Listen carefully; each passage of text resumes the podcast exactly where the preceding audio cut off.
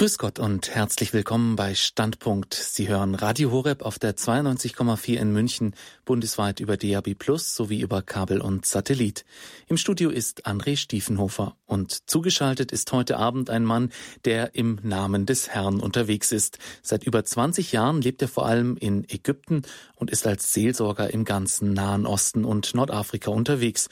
Und das nicht in Hawaii-Hemd und Shorts wie manche seiner amerikanischen Kollegen, sondern in Sutane und und mit Segenskreuz und Handy.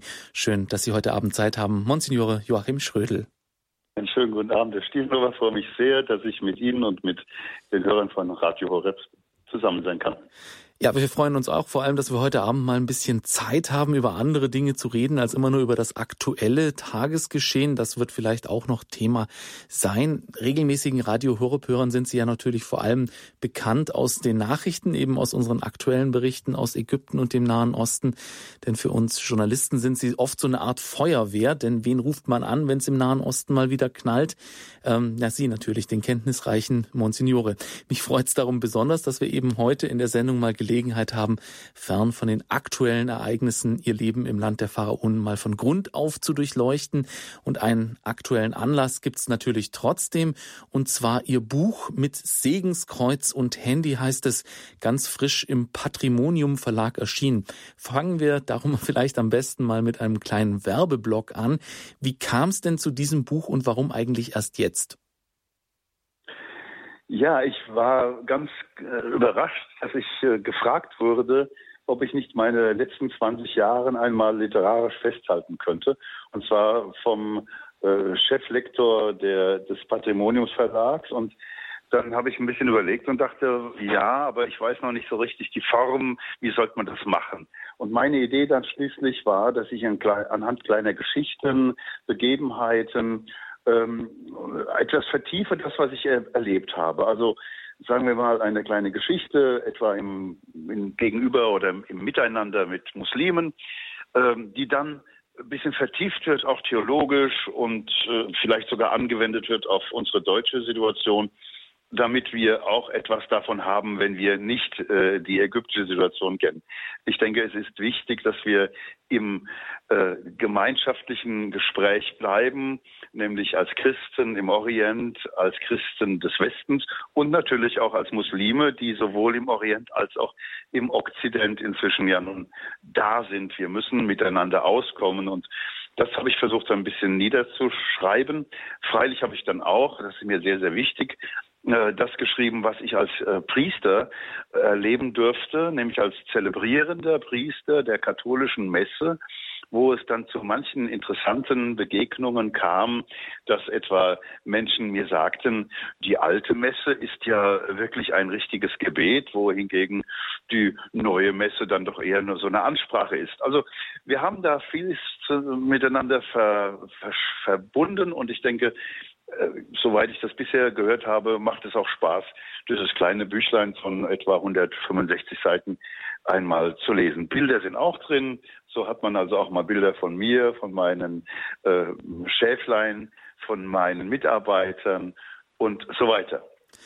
Ja, soweit also gleich ein erster Werbeblock, liebe Zuhörer von Radio Horeb. Genaueres, wie Sie das Buch erwerben können. Also das Buch gibt's natürlich ganz normal im Buchhandel. Wenn Sie äh, dort angeben mit Segenskreuz und Handy von Joachim Schrödel, dann kann Ihnen der Buchhändler da helfen. Aber genauere Infos gibt's natürlich dann auch bei unserem Hörerservice. Äh, am Ende der Sendung kommt dieser Hinweis natürlich dann auch nochmal.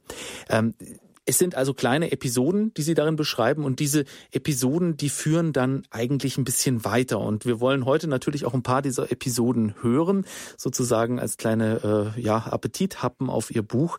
Ähm, das Buch soll keine Biografie sein, das schreiben Sie, ist ja klar, wenn es nur so kleine Schlaglichter aus Ihrem äh, Leben sind. Darum, dennoch ist es jetzt für so eine Sendung über so ein Buch mit so Schlaglichtern vielleicht gar nicht so schlecht, mal ein bisschen zu, von vorne anzufangen. Äh, wir hatten jetzt schon öfter miteinander zu tun. Ich weiß weiß das zum Beispiel jetzt auch noch nicht. Wie hat es Sie denn eigentlich genau damals nach Kairo verschlagen? Ja, ich habe hab das versucht schon niederzuschreiben, auch meine äh, jugendliche Biografie, die ja von Mainz, wo ich geboren bin, dann über Dresden gegangen ist. Ähm, Dresden damals natürlich Teil der sogenannten DDR bis hin wieder zurück nach Hause und wieder ins Priester und dann ins Priesterseminar nach einer relativ langen, gottfernen Zeit. Und dann war ich äh, Gott sei Dank dann nach der heiligen Priesterweihe einige Jahre Kaplan und dann schließlich Oberstudienrat in einem katholischen Gymnasium. Und kurioserweise war ich sehr engagiert so im Gespräch mit den Kollegen im Religionslehrerbereich und habe auch Fortbildungen gemacht und irgendwann sprach mich denn jemand an und sagte, ach Herr Schrödel, Ihnen merkt man so an, dass Sie den Orient lieben. Und da sagte ich, ja, das ist wirklich wahr und ich werde wahrscheinlich da auch mal sterben. Und dann sagte mir der Kollege, ach, warum wollen Sie dann sterben? Ich weiß, in Kairo sucht ein Religionslehrerkollege einen Pfarrer. Die haben in Kairo keinen Pfarrer. Die deutsche Gemeinde ist da, aber sie haben keinen Priester, der sich um sie kümmert. Und ich könnte Ihnen, sagte er dann weiter, das alles mal vermitteln. Und dann habe ich gesagt, okay, vielleicht. Ich war damals 40 Jahre alt und hatte eh schon dran gedacht, vielleicht mal wieder was Neues zu beginnen nach der doch sehr schönen, aber auch harten und trockenen Zeit eines Religionslehrers am Gymnasium. Ich wollte Seelsorge natürlich betreiben, wie es sich richtig gehört, mit, mit Alten und Jungen und äh, mit all den Menschen zusammenkommen. Und, äh, und äh, um das ganz kurz zu machen, der Kardinal damals, äh, Kardinal Lehmann, sagte mir, okay, also Sie waren ja auch im Freisemester schon in Jerusalem, also Sie kennen den Orient, dann gehen Sie mal in den Orient nach Kairo und dann schauen Sie mal, wie lange Sie da aushalten. Und das habe ich dann eine Reihe von Jahren ausgehalten. Ja, äh, letztlich dann bis ins Jahr äh, 2014 im August, wo die Bischofskonferenz leider dann gesagt hat, wir werden diese Stelle schließen. Aber auch da war es wieder Kardinal Lehmann, der gesagt hat, wenn Sie äh, weiter da arbeiten wollen und ich weiß, dass diese Arbeit gut ist, dann bleiben Sie dort. Und dann werde ich Sie dafür eben pensionieren. Und das, so kam es, dass ich dann mit 60 Jahren bereits ein Pensionär war. Aber wir tun unseren Dienst weiter nach wie vor, wenn nun auch ohne jede finanzielle Unterstützung der Deutschen Bischofskonferenz, wo wir leider darüber sehr traurig sind. Sie haben das Buch dann auch äh, Karl Kardinal Lehmann gewidmet zu seinem 80. Geburtstag. Und Sie haben ja vorhin gesagt, theologisch sind Sie durchaus nicht immer einer Meinung, aber menschlich kommen Sie doch sehr gut mit ihm zurande. Ich finde, das ist auch ein äh, gutes Rezept, wie wir in der Kirche miteinander umgehen, auch wenn wir mal unterschiedlicher Meinung sind, dass wir trotzdem miteinander auskommen und dass man Sie dann zum Beispiel auch pensioniert, um Ihnen Gefallen zu tun. Ja, ich äh, habe mit Kardinal Lehmann menschlich gesehen wirklich ganz, ganz, ganz wunderschöne Erfahrungen gemacht. Wenn ich, ich hatte auch schon einige Jahre davor ein bisschen Probleme mit äh, der Institution der Bischofskonferenz und mit den entsprechenden da Herren, die damals äh, wichtig waren oder meinten, wichtig zu sein. Und dann rief ich einmal den Kardinal Lehmann an und habe gesagt, ich, Herr Kardinal, ich muss mit Ihnen mal reden. Natürlich sprach dann erst einmal der, der, Kaplan mit mir und eine halbe Stunde später rief der, äh, der, Kaplan an und sagte, also kommen Sie um 9 Uhr nachts, um 21 Uhr schnell mal zum Kardinal, der kommt dann gerade aus Berlin zurück. Also er hat ein offenes Ohr gehabt für mich und immer wieder war er, war er für mich da und äh, theologisch weiß ich genau, dass er und ich äh, da viel streiten könnten, angefangen von der heiligen Messe und der Zelebration des alten oder des neuen äh, Ritus oder der außerordentlichen oder der ordentlichen Form. Aber das ist egal. Menschlich gesehen ist er dafür seine Priester da. Jedenfalls habe ich es bei mir erlebt und ich kenne auch einige andere Mitbrüder durchaus, die sagen, Gott sei Dank, äh, Kardinal Lehmann ist ein menschlicher Bischof über diese theologischen Dinge eben auch aus dem Hintergrund Ihrer Erfahrungen im Orient wollen wir später noch ein bisschen reden. Jetzt würde mich eben auch gerade aus ähm, dieser Schlaglichtartigkeit Ihres Buches heraus interessieren, wie denn jetzt Ihr erster Eindruck von Ägypten war, als Sie da, Sie haben hier so ein schönes Kapitel in Ihrem Buch, Die erste Nacht. Ähm, können Sie da ein bisschen was wiedergeben, wie es denn dann tatsächlich vor Ort war? Ja, man kommt natürlich nach Kairo und äh, auch heute noch wird es gleich sein nach 20 Jahren, man wird erschlagen von der Masse der Menschen. Inzwischen haben wir in äh, Kairo wahrscheinlich etwa 30 Millionen Einwohner. Äh, zurückgehend auf das Jahr 1995, als ich kam, da hieß es, äh, ganz Ägypten hat etwa 55 Millionen Einwohner. Inzwischen haben wir 93 Millionen Einwohner. Sie sehen also, wie die Bevölkerung explodiert ist. Mhm. Plus, und das ist ja nun die eine Seite nur, dass da viele, viele Menschen sind aber es ist auch ein anderes Klima im wahrsten Sinne des Wortes. Ein, ein geophysisches Klima, was äh, einen erschlägt. Und ich kam halt im August dahin und da war es dann plötzlich äh, wesentlich heißer als meine eigene Körpertemperatur und das nachts um 22 Uhr, wo ich dann dachte, wo bist du jetzt eigentlich gelandet? Ich konnte mit einem damals von meiner Mutter mir mitgegebenen Fieberthermometer die Temperatur messen, weil ich hatte keine anderen Thermometer und dachte, okay, jetzt sind es 39 Grad nachts um 10 Uhr. Ich will ich das oder will ich das nicht? Das ist nur so ein kleines Streiflicht der Temperatur. Nach, am nächsten Morgen ging es dann los mit der Heiligen Messe. Und bei den Schwestern, den lieben Borromäerinnen, die natürlich auch heute noch da sind, in vier Konventen in ganz in Kairo, zwei in, Alexa, äh, zwei in Kairo und zwei in Alexandria, die, äh, die dankbar waren für den deutschen Priester, der die deutsche Heilige Messe gefeiert hat. Und dann die ersten Tage waren dann so nach dem Motto, ja, wir wissen auch nicht, wie viele Deutsche es hier gibt, aber sie können sich dann mal auf den Weg machen. Und dann habe ich einfach gesucht, wie ein, wie so ein kleiner Rattenfänger von Hameln, der dann mit der Trompete los ist und gesagt hat, hier, ich bin katholischer Priester, kommt zu mir. Und dann hat sich eine kleine Gemeinde aufgebaut. Also es ist wirklich so ein bisschen Urchristentum dann gewesen. Wo sind wir wieder? Lass uns zusammenkommen. Und das Zentrum ist eben nicht ein Gemeindezentrum, irgendein komisches Gebäude, was viele Millionen Euro kostet, sondern das war, das Zentrum war und ist der Tabernakel, um den herum wir sind, in der äh, kleinen Kapelle der Deutschen Schule der Borromäerinnen in Kairo. Christus ist unser Gemeindezentrum und nicht irgendein komisches Gebäude. Mhm. Wie hat sich das denn bei Ihnen dann weiterentwickelt? Also an so eine Hitze kann man sich da eigentlich irgendwann mal dran gewöhnen oder?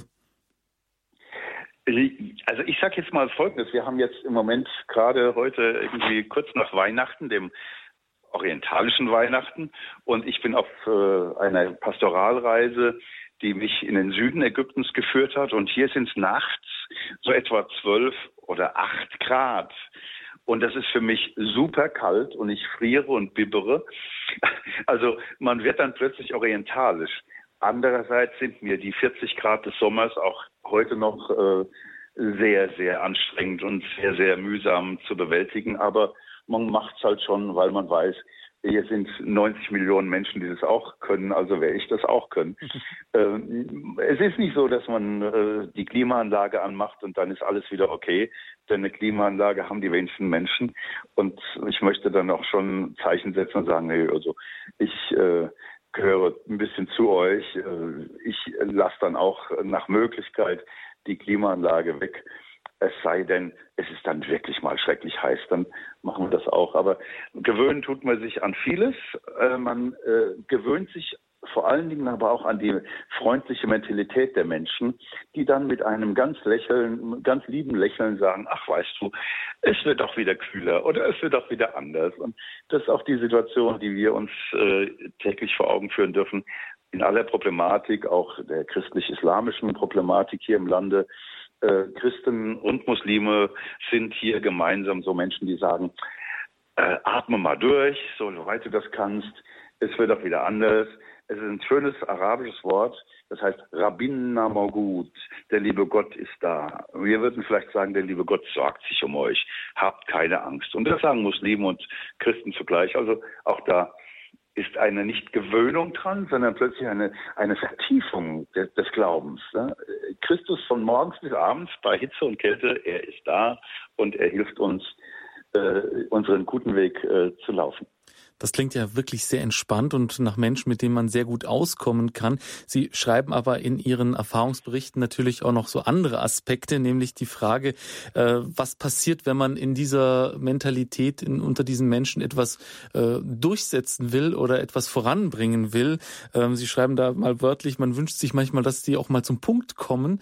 Ähm, diese orientalische Höflichkeit, wie, wie, wie kommt man als Deutscher damit klar, dass man jetzt eben nicht sagen kann, jetzt sag halt, was du willst oder oder ähm, ja, wie geht man da miteinander um? Hm. Ja, da treffen Sie einen Punkt, der wirklich ganz, ganz schwierig ist und auch heute noch nach 20, 21 Jahren in Kairo mir eine Herausforderung ist. ist ich bin eigentlich ein sehr pünktlicher Mensch und ich möchte nicht orientalisch sein, äh, nach dem Motto, es wird sich alles irgendwie lösen. Ich bin dann doch wirklich so ein richtiger äh, äh Planer. Andererseits ich äh, weiß, dass die Menschen äh, von der Ewigkeit her denken. Und wir Theologen sagen ja gern mal subspecie eternitatis, im Blick auf die Ewigkeit. Was ist es dann, ob der Klempner heute kommt oder morgen kommt? Entschuldigung, das ist jetzt ein sehr banales Beispiel, aber man muss, man muss ja miteinander leben. Wobei ich eines halt wirklich auch immer wieder einfordere, gerade als deutscher Priester, als Deutscher, dass ich sage, versucht einmal eure eure Ideen auf den Punkt zu bringen. Und das ist besonders schön eigentlich im Dialog mit äh, den Religionen, also mit dem Islam oder auch mit dem orientalischen Christentum. Äh, sagt einmal nicht, ihr seid alle ganz toll, sondern sagt einmal die Kritik an mir. Oder sagt, oder ich darf jetzt mal eine Kritik an euch Muslimen äußern. Das ist natürlich eine ganz schwierige Kiste, wie man heutzutage sagt. Mhm. Also, dass ich, ich jetzt als Christ sage, ihr lieben Muslime, ihr habt A, B und C Dinge, die ich nicht unterschreiben kann die Frauenbehandlung, die Behandlung des, des, des, der Zukunft, die einfach, ihr sagt, es liegt alles in Gottes Hand und fertig. Nein, wir wollen so handeln, dass wir auch selbst äh, unser Geschick in die Hand nehmen. Wir wollen handeln so, dass wir die Menschenrechte achten etc. Da wird es natürlich dann wirklich spannend. Das sind die Punkte, wo ich sagen kann, da ist heute noch für mich äh, ganz viel Zündstoff drin, aber ich versuche dann eben in dem Moment zu sagen, bitte, ich nenne euch jetzt Fakten. Ich weiß, dass ihr mich zum Beispiel, ihr lieben Muslime, mich als Christ, als inferior, als, als kleiner betrachtet. Ich komme nicht in den Himmel nach eurer Meinung. Ist es wahr oder ist es nicht wahr? Und wenn ich dann einen guten Muslim habe, der mich, der mir vertraut, der sagt, ja, Abuna, ja, Herr Pfarrer, ja, leider, du bist ja ein netter Mensch, aber du kommst in die Hölle, weil du bist kein Muslim. Und da geht's dann los. Das finde ich wichtig, dass ich hier jemanden habe, der endlich mal ehrlich ist. Und dann kann ich sagen, okay, warum nicht? Wie sieht es aus? Also dieses freundliche, äh, unverbindliche, wir kommen alle doch irgendwie, wir glauben alle an einen Gott und wir glauben an Abraham und so. Das ist etwas, was wir äh, Europäer uns gerne so anhören, aber was nicht äh, richtig ist, ist, es ist nur, um eine Freundlichkeit zu, zu, zu, zu kreieren, um eine schöne Atmosphäre zu kreieren. Aber ich denke jetzt zum Beispiel mit etwas Erschrecken an den Kardinal von Wien, der dann gesagt hat, ja, die Muslime, die müssen halt einfach ein bisschen europäischer werden und dann wird es auch klappen. Ne? Dann wird das irgendwie, nein, das so geht es eben nicht. Das sind Men mentale und es sind vor allen Dingen auch religiöse Unterschiede da, die wir nicht unter den Tisch kehren dürfen. Und trotzdem ist eben genau das äh, eine Herausforderung für mich. Ich möchte mit den Menschen äh, Dialog üben und Dialog heißt dann eben auch leider nicht nur sich gegenseitig Freundlichkeiten sagen, sondern auch die äh, Defizienzen, wenn ich das mal ganz deutlich sagen, des, der anderen Religion, also die Fehler, die, die negativen Seiten der anderen Religion beim Namen nennen dann wird es äh, ehrlich und dann wird es auch, hm, glaube ich, Frucht bringen. Ja, die Begegnung und der Dialog, das schreiben Sie, das ist Kern Ihres Dienstes dort in Ägypten. Und das ist ja auch etwas, was uns hier in Deutschland gerade sehr beschäftigt, auch mit Hinblick auf die Flüchtlingskrise. Aber wenn ich mir jetzt Ihre Beispiele so anhöre, Ihr Gespräch so mit der Frage, ja, ähm, ihr meint ja, dass ich in die Hölle komme, wo geht's dann weiter und so. Also ich meine, sowas sagt man ja nun jemandem, äh, mit dem man gut kann. Also ja. mit dem man ein freundschaftliches Verhältnis hat. Nur dann beginnt so ein äh, Gespräch überhaupt. Ähm, ist dieses Verhältnis in Ägypten denn immer so freundlich zwischen Christen und Muslimen? Und weitergesponnen, wie kann es denn bei uns hier in Europa äh, zu so einem Verhältnis kommen, dass wir dann in so einen ehrlichen Dialog mal treten können? Ich gebe Ihnen ein Beispiel von heute. Heute hat der Präsident der Republik Ägypten gesagt, äh, er möchte in einem Jahr Weihnachten feiern mit den koptischen Christen in der größten Kirche Ägyptens, die er innerhalb eines Jahres bauen lassen möchte. Und zwar in neuen äh, Bezirk, äh, das dann die, das, das große neue äh, Kairo werden soll, also Regierungssitz etc. Nebendran soll dann auch eine natürlich gleich große Moschee entstehen, um zu zeigen, dass Christen und Muslime äh, sozusagen einander absolut respektieren und dass sie miteinander auf dem Weg sind etc. Ja, das ist wunderschön. Das klingt für einen westlichen, äh, etwas naiven Zuhörer so, als ob das alles wirklich so wäre. Ich muss dann sagen, die Menschen, die hier in Ägypten leben, sehen es durchaus anders. Dass das äh, Politik ist oder dass das auch eine politische Werbestrategie äh, ist, ist durchaus zu verstehen und äh, schön wäre es. Aber tief sitzen natürlich bei unseren muslimischen Freunden die Vorurteile gegen die Christen. Und ich muss das ehrlicherweise auch sagen, auch die Christen haben immense Vorurteile gegen die Muslime. Deswegen kommt es eben immer auch zu Auseinandersetzungen zwischen Islam und Christentum. Hier ganz konkret in Familien in Mittelägypten, wo gegenseitig nicht gegenseitig, also wo hauptsächlich von muslimischer Seite dann Christen angegriffen werden. Äh, das ist eben etwas, was im Westen bisher noch nicht reportiert wird. Wir müssen auch da deutlich sagen, wir sind noch nicht an dem Punkt, wo wir das nachvollziehen, was, die, was der Staat Ägypten etwa sagt bezüglich Islam und Christentum. Es ist noch lange, lange hin, bis es überhaupt vielleicht auch ansatzweise möglich wäre, dass man sich gegenseitig respektiert. Der Islam ist die Religion, die sich selbst versteht als die Vollendung der Religion. Mohammed ist das Siegel der Propheten. Also ist äh, das Christentum und noch mehr, weniger das Judentum sind Vorstufen des, der, der Endoffenbarung. Und äh, da kann man jetzt nicht hoffen drauf, dass es eine Islamisierung, eine, Entschuldigung, eine, eine, eine Reform des Islam gibt, der dann in Europa stattfindet, selbst Bassam Tibi, einer der Vorreiter des Euro-Islam, ein syrischer großer Theologe, Muslim, hat äh, gestanden, seine Idee vom Euro-Islam ist gescheitert. Das wird nicht so werden. Aber wir als äh, deutsche Kirche etwa, als, ich sage schon selbst deutsche Kirche, also als katholische Kirche in Deutschland, äh, haben eine Reihe von Bischöfen, die so tun, als ob wir natürlich einfach so auf dem rechten Weg sind, einander zu verstehen. Wir müssen in aller Deutlichkeit einklagen, dass der Islam Vorstellungen hat, die mit unserem Weltbild, mit dem christlichen Weltbild oder lassen wir das Christentum ganz draußen, mit dem humanistischen Weltbild nicht in Einklang zu bringen sind. Und da können wir nicht äh, Sahne drüber schütten und sagen, irgendwie wird das alles werden. Sonst geht es so weiter wie bisher. Sonst haben wir äh, ja so eine Gemengelage von Attentaten und äh, äh Gutmenschen, die dann sagen, es ist doch alles alles nicht so schlimm. Wir müssen doch einfach einander lieben. Das wollen wir hier in Ägypten. In, meinem, in meiner Arbeit merke ich das sehr deutlich. Das wollen wir in Ägypten eher beim Namen nennen. Wir müssen beim Namen nennen, dass es Unterschiede gibt. Und deswegen also auch in meinen ganzen vielen freundlichen Begegnungen, ich versuche immer wieder nach vielen Tee trinken, um mal zu sagen, so, jetzt sag, sei mal ehrlich, was meinst du denn von mir? Was ist denn mein Christentum? Ist das Christentum die, eine, eine gute Religion? Und dann, wenn ich dann höre, nee, also du müsstest eigentlich Muslim werden, wissen Sie, dann bin ich eigentlich froh, dass einer mal wirklich ehrlich ist.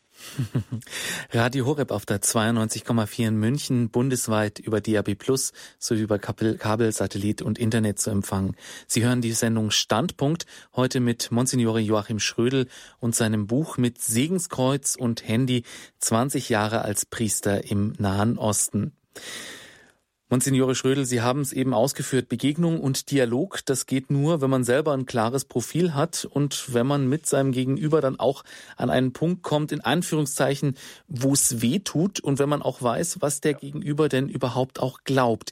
Ähm, zu diesem Punkt ist in Ihrem Buch auch einige sehr interessante, sind in Ihrem Buch auch einige sehr interessante Geschichten drin, nämlich Geschichten über gemischt religiöse Ehepaare, Muslime und Christen in einer Ehe. Ehe. Können Sie darüber ein bisschen was erzählen? Das kennen wir ja aus Deutschland jetzt noch nicht so in dem Umfang. Ja. Ja, es ist schwierig, da jetzt äh, mit wenigen Worten etwas zusammenzufassen oder äh, zu präzisieren. Ich kenne natürlich Frauen, viele, viele Frauen, die mit Ägyptern verheiratet sind oder leider waren, weil ihre Männer schon gestorben sind. Das sind alles so Ehen aus den 50er, 60er, 70er Jahren, die in einer ganz äh, anderen Situation geschlossen worden sind. In den 60ern etwa hat man nicht gefragt, bist du Muslim oder Christ oder was bist du denn? Äh, man war hier in Ägypten, man kann das sehr leicht nachvollziehen, wenn man ein bisschen rumgoogelt, war man in Ägypten in einer sehr liberalen Situation. Liberal bis sozialistisch, natürlich, aber Religion hat eigentlich nur sozusagen die Randexistenz geführt. Inzwischen ist Religion zum Thema Nummer eins geworden. Und jeder Taxifahrer fragt sie innerhalb kürzester Zeit, bist du Muslim oder Christ? Kann also ebenfalls passieren. Äh, ich kenne eine Reihe von Frauen, die schon gerne nicht mehr Taxi fahren, weil sie äh, stets gefragt werden, ja, wo willst du denn hin? Du willst nach, äh, nach Kairo in, der, in die katholische Kirche. Ja, bist du wirklich Christin? Also es ist schwieriger geworden.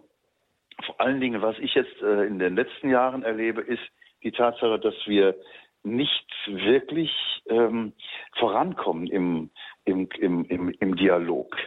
Wir haben uns da in eine Situation hinein manövriert, wo wir sagen könnten, wir, wir schaffen es nicht. Die Menschen damals vor in den 30er, in den Entschuldigung, 50, 60, 70er Jahren, die waren einfach miteinander. Man hat miteinander gelebt und ich kenne genügend Ehen, die, wo er etwa Muslim ist und sie Christin das ist, funktioniert fantastisch.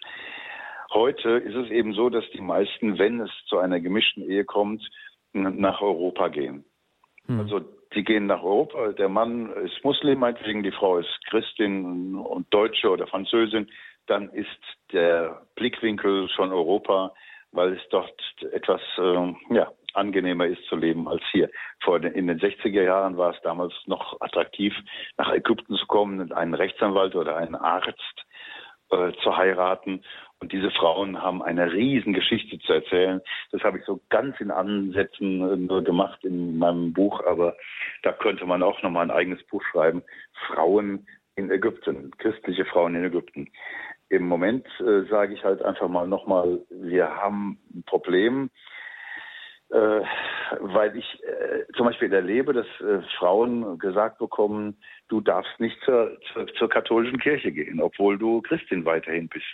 Nein, geht da nicht hin. Oder ich habe schon vor einigen Jahren erlebt, dass eine Frau mich angerufen hat, die gesagt hat, könnten Sie mir bitte die heilige Kommunion bringen, weil gerade meine Kinder, die natürlich alle Muslim sind, äh, nicht da sind und ich kann dann jetzt gerade mal ganz sozusagen heimlich die heilige Kommunion empfangen. Und dann war ich äh, in Zivilkleidung natürlich dann dort, habe die Kommunion gebracht, Vater unser gebetet und schnell wieder weg.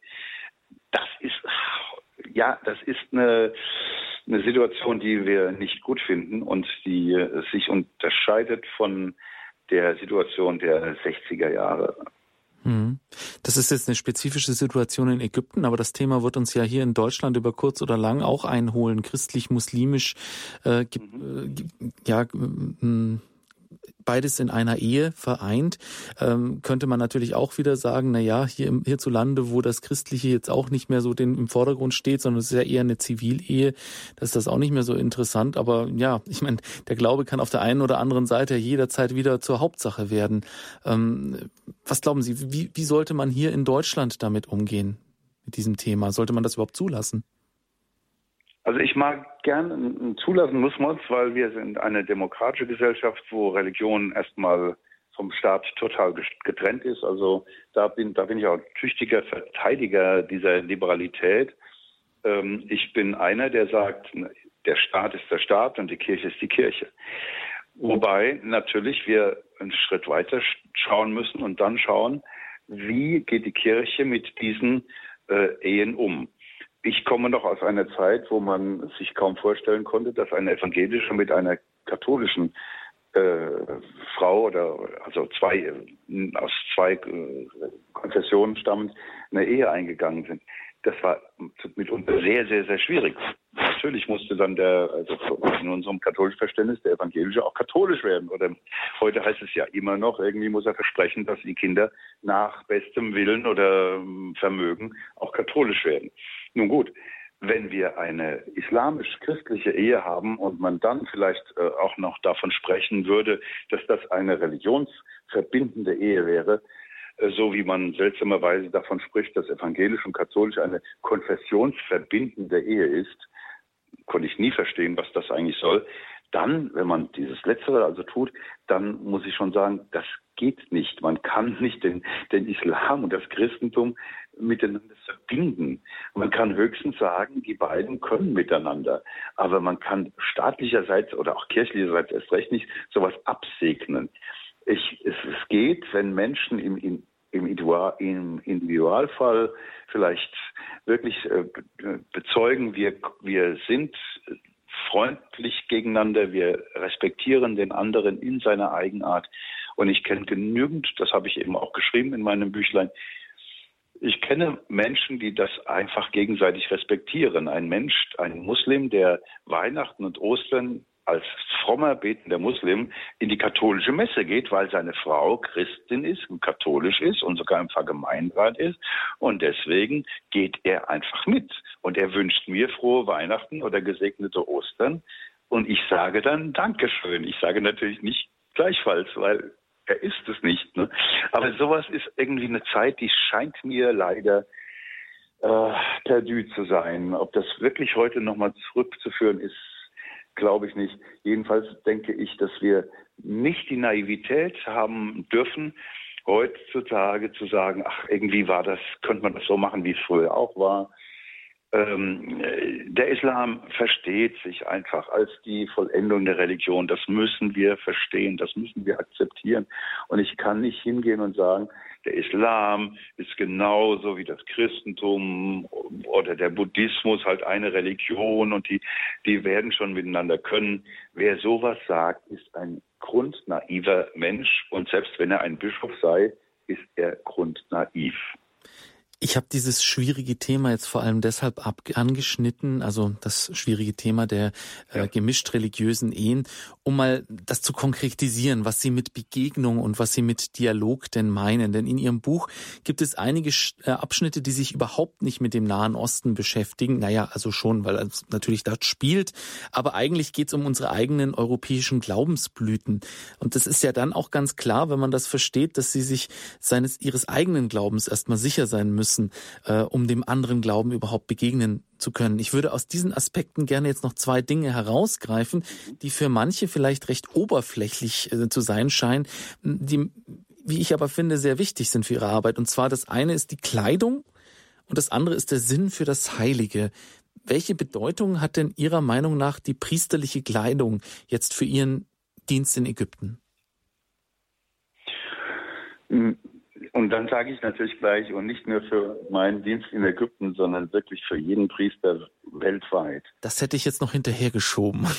ja, sehen Sie. Äh, ich glaube schon, dass wir erkennbar sein müssen. Das mag auch ein Martyrium sein.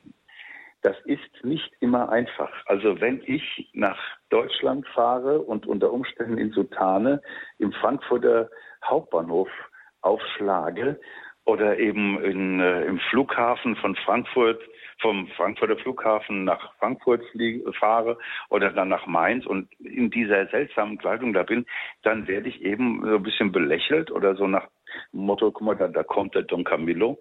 Aber, und das Schöne, ich, ich würde da ein eigenes Buch drüber schreiben wollen. Die Begegnungen mit Menschen, die sagen, Herr Pfarrer, schön, dass Sie da sind. Oder darf ich mich zu Ihnen setzen?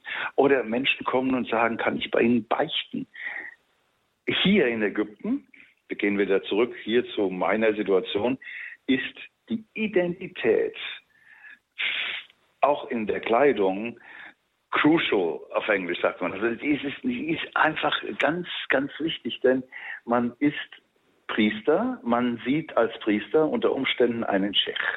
Und der Schech ist natürlich genauso gekleidet, dass man ihn als solchen erkennt. Wir können damit sagen, hallo, wir sind auch da. Wir sind Christen.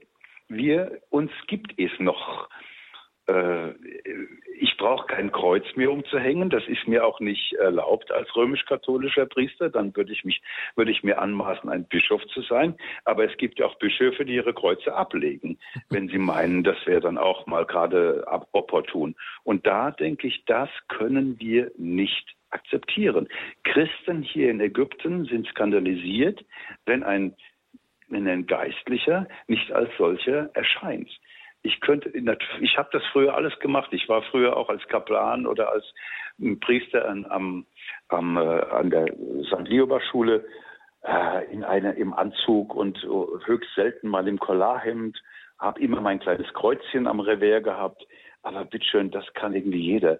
Wir müssen uns zeigen. Wir müssen äh, äh, touchable sein. Wir müssen äh, erreichbar sein. Und Menschen, die uns nicht mögen, die sollen halt sagen, dass sie uns nicht mögen. Also ich glaube, das ist mir, mir wichtig und ich versuche wirklich, wenn es immer irgendwie geht, jetzt nicht, wenn ich mal wirklich eine Woche irgendwie Urlaub mache oder sowas, dann kann man das auch mal anders machen. Aber wenn ich Dienst habe, dann bin ich als Dienstmensch äh, da und zeige mich auch in meiner Sutane. Und ich habe nie, nie irgendwie negative Erfahrungen gemacht meine Deutschen, die kennen mich sowieso nur als in dieser Weise. Und äh, wenn ich äh, bei anderen, bei den Kopten bin, bei meinen äh, Muslimen bin, die sagen, das ist eben Abuna, so sieht der halt mal aus. Ähm, es ist nicht zuletzt sogar ein, äh, Kardinal Lehmann hat mal gesagt, ein Door-Opener, ein Türöffner. Es öffnet Türen es gibt Respekt. Ich erfahre mehr Respekt in Sutane, als wenn ich irgendwie in Jeans käme, weil da sagen auch die Muslime, oh, oh, oh, da kommt ein Mann Gottes. Dann machen wir mal ein bisschen vorsichtig, dann öffnen wir ihm mal die Türen. Und das macht dann wieder Freude. Bekenntnis innerlich und äußerlich, auch bis hin zu der Kleidung, ist etwas, was wir heute brauchen. Wir brauchen nicht irgendwelche Leute, die sich verstecken, sondern wir brauchen Leute, die sagen, was sie meinen und was sie sind und was sie wollen. Da haben Sie auch jede Menge Anekdoten natürlich in Ihrem Buch. Ich erinnere mich selber noch sehr gut, als Sie vor einigen Jahren auf Facebook einen Hilferuf absetzten. Hilfe, ich werde überfallen. Aber Hilfe brauchten Sie damals eigentlich gar nicht wegen Ihrer Kleidung. Wie lief das denn ab? Ja, das ist eine Geschichte, die heute kann ich darüber schmunzeln, aber es war schon etwas ähm, nicht so sehr angenehm. Ich kam vom Empfang der deutschen Botschaft zurück zum Nationalfeiertag und kurz bevor ich nach Hause kam, waren so drei junge Männer, die mir den Weg versperrten mit einem Motorrad und wohl einer auch mit einer entsprechenden Knarre. Und dann dachte ich, schau mal, oh je, jetzt werde ich überfallen. Das konnte ich gerade noch absetzen. Aber dann stieg ich ja aus äh, und war in Sutane und äh, sogar in meiner Monsignore-Uniform sozusagen. Das ist ja noch etwas eindrucksvoller. Und ich bin ja auch kein kleiner sondern so mit 1, etwa 1,90 äh, etwas größer als die normalen Ägypter. Und sie sahen mich und nach dem Motto, oh je, wen haben wir hier gefangen? Was ist denn das für ein Typ? Ne? Und dann habe ich noch Almut zusammengefasst und habe gesagt, was fällt euch denn ein, hier einen Priester zu überfallen? Ja? Das geht nicht. Ich bin ein Mann Gottes. Und dann haben sie irgendwie klein beigegeben und haben mich durchfahren lassen eine hochinteressante Erfahrung, sicherlich eine der, der interessantesten und auch so der wichtigsten Erfahrungen im Sinne von eine Sutane schützt einen Menschen. Aber wichtiger ist mir die Sutane auch in der, im Zeichen, ich bin für euch da. Und das äh, erlebe ich wirklich auch äh, ganz normal, wenn ich in Kairo spazieren gehe oder äh, einen Einkauf erledige und Menschen sehen mich und sagen, Abuna, gib mir deinen Segen ich habe oder ich möchte bei dir beichten. Es gibt auch äh, Kopten, die dann einfach sagen auf Arabisch, ich möchte bei dir beichten. Dann sage ich, was Anna, ich bin, äh, ich bin katholisch. Sagen die Leute, ist egal, du bist, du bist ein Christ, du bist ein christlicher Abuna. Ich möchte bei dir beichten und gib mir deine Absolution. Solche Dinge, glaube ich sogar, könnte man in Deutschland auch wieder neu entwickeln. Und ich kenne einen, ich habe einen Mitbruder, einen Mainzer Mitbruder, der äh, gesagt hat, irgendwann mal vor einigen Jahren, ich ziehe meine Sutane nur mehr aus, um Fußball zu spielen oder wenn ich ins Bett gehe. Und das macht er auch sehr konsequent und das ist auch ein Priester, der nach dem Herzen Gottes ist, wie ich das gerne mal sagen möchte. Sie haben ja vorhin auch gesagt, Dialog und Mission gehören für Sie zusammen. Dann ist natürlich die Sultane also sozusagen ein, ein Werbeschild für Sie hier. Hallo, ich, du bist, ich bin ansprechbar. Du kannst zu mir kommen. Wie missionieren Sie denn dann täglich? Davon abgesehen, dass sie eine Sutane tragen, natürlich. Die Wahrheit sagen. Ganz einfach die Wahrheit sagen. Wir haben ja zurzeit, gerade in diesen Tagen, ist äh, in Augsburg im, im Gebetshaus diese große Veranstaltung mehr, ja. die äh, für mich also faszinierend ist. Ich bin kein äh, Pfingstler, ich bin nicht so sehr äh, begeistert mit modernen Liedern oder sowas, aber was ich da erlebe ist, ja, wir müssen unseren Glauben bekennen. Und der Heilige Vater Franziskus sagt eben auch, wir müssen eine missionarische Kirche sein.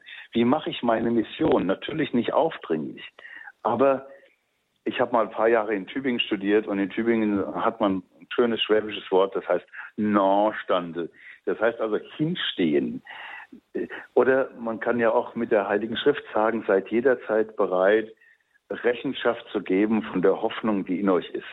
Also wir dürfen einfach sagen, wir dürfen es nie vergessen, dass wir sagen, um mich trägt nicht irgendwie so eine blinde Hoffnung, es wird schon alles gut werden und at the end of the day, am Ende des Tages wird irgendwie ein Licht kommen oder am Ende des Tunnels ist ein Licht, wie so viele so nette Sachen sagen, sondern ich kann sagen als Christ, und das tue ich auch äh, im Gespräch mit meinen Leuten, sogar mit den ganz einfachen äh, Leuten, die so mir begegnen, für mich ist Jesus Christus mehr als nur irgendwie so ein Prophet. Ne?